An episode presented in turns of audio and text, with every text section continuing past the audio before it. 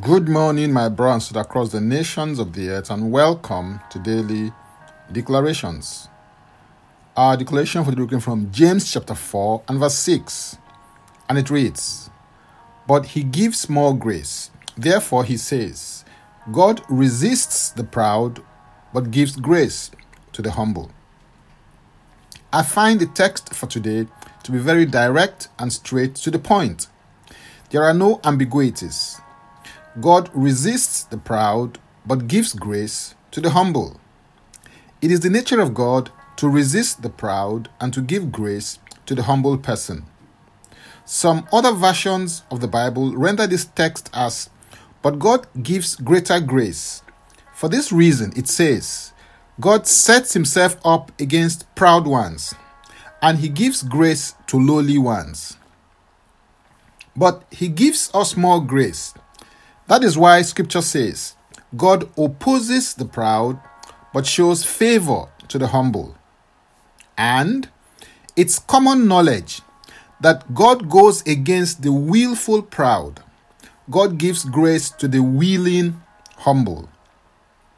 This is a consistent trend in the scriptures, whether you are referring to Lucifer, who became the devil, Nebuchadnezzar, or Herod the king. In Proverbs 16 and verse 18, the Bible declares, Pride goes before destruction, and a haughty spirit before a fall.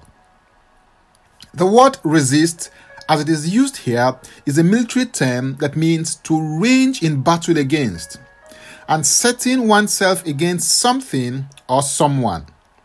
It is used in a negative sense in the text with regards to God as someone that leaves persistent evildoers to pursue their self determined course with eventual retribution. The word grace, as it is used in the text, connotes the idea of that which bestows or occasions joy, pleasure, delight, goodwill, sweetness, loving kindness, or causes favorable regard to someone. Humility is having a proper estimation of yourself in relation to God and to others. This attitude and mindset helps you to know your place and space so that you can keep to them. The nature of God is to stand against the proud person and to be favorably disposed towards the humble in heart.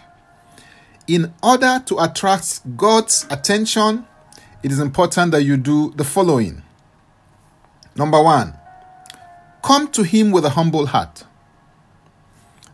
Number two, cry to Him and ask for His help.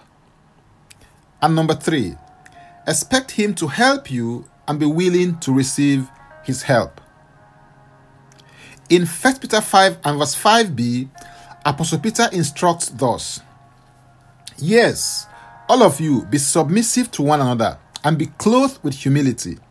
For God resists the proud, but gives grace to the humble. In other words, ensure that you maintain such an attitude of heart that sets you up for God's favorable disposition. This favorable disposition is called grace. It's a lot better and wiser to have the Lord fighting for you than to have Him fighting against you. Whereas an attitude of pride sets you up to have the Lord fight against you. Humility positions you to have God fight for you. Being clothed with humility is an intentional and deliberate attitude of heart that you decide to embrace to keep yourself on the Lord's side. And if God be for you, no one and nothing can be against you and succeed. Hallelujah. If you're interested in receiving tremendous value from my other inspiring, insightful, and empowering sources, then go to my Linktree account, Francis Ubeku. And Francis Ubeku is a single word, or simply click the link and it will take you there. Now, let's take the declaration together, and I stand in agreement with you as we do that. Father, I thank you for your mercy, grace, and compassion towards me. I receive grace to live a life that honors and pleases you. I reject and resist the spirit of pride in any shape, shade, or form in my life.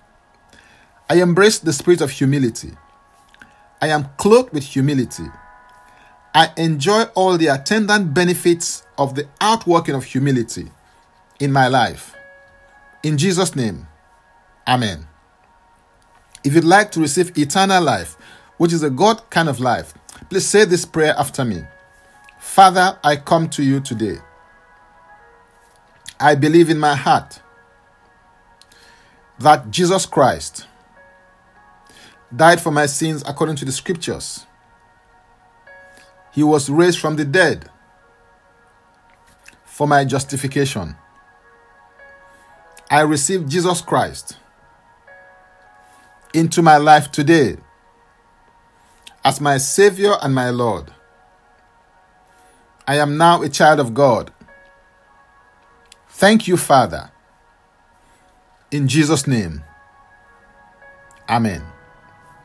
If you just prayed this prayer, please send an email to info at ignitedailyinspirations.com.